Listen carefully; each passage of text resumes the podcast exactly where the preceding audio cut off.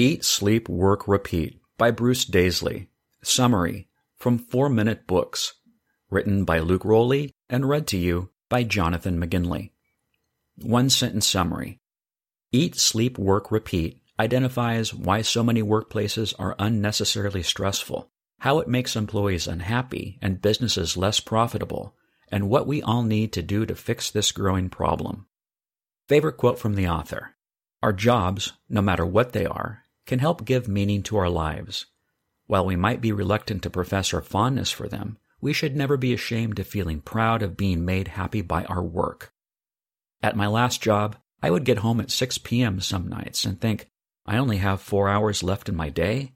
It was frustrating to feel like I was on the hamster wheel of going to work, coming home, and getting a meager amount of time with my family and repeating the process. You might be sitting there thinking, wow, he got four hours after work? I can barely get one. Either way, you know you're overworked and stressed out, and more likely than not, you hate your unfulfilling job too. It's no fun to feel trapped by this endless cycle and I'm not even going to get into the despair that comes from the thought of doing this for 30 years or more. You want to break free, but what does it take? This is what Bruce Daisley will teach you in Eat, Sleep, Work, Repeat 30 Hacks for Bringing Joy to Your Job. You'll discover why this is such a problem and give you some specific actionable steps to alleviate it. Here are the three most insightful lessons about work from this book. 1. Being unhappy with your job makes you less productive and affects your health. 2.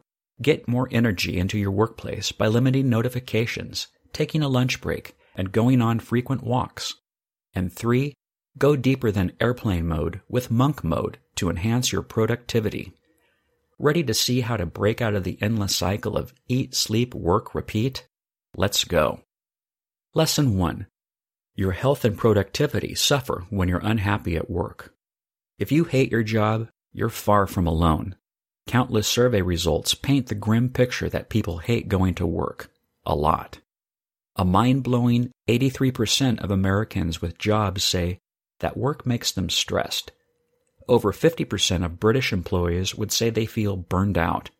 What's worse, many workers throughout the world rank work as the second worst activity they could do, only behind being sick.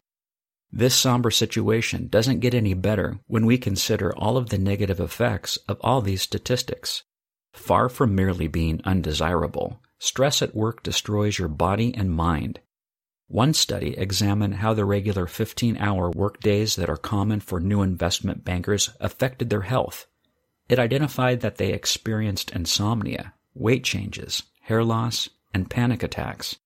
After just four years in the position, they had higher rates of cancer, heart issues, and diabetes. Their mental health also took a turn for the worse. Increased rates of anxiety, depression, and even addiction were also common. And even if you can read all of this and remain heartless enough to only care about your profits, you'll be interested to learn that it negatively affects workers' productivity too. Countless studies identify how stress harms efficiency. Sleep deprivation, for example, will make your employees make more mistakes costing you money. However, the data also confirms that people who are happy at work are 22% more productive. Let's see what it takes to get there. Lesson 2. Get out for frequent walks, take a proper lunch break, and limit notifications to have more enthusiasm at work. One of the most life changing things I've done recently was turn off the email notification on my phone. I also have an automatic do not disturb period in the mornings. You should try something similar if you want to reduce stress at work. If you're on a desktop most of the day, turn off email notifications completely. It takes a long time to get back to work after distractions, but only checking email when you decide you want to will help. Also, never skip lunch, and if you can, eat with a coworker whenever possible. Some people pride themselves in never taking a lunch break, but they'll end up far less productive than those who do eat.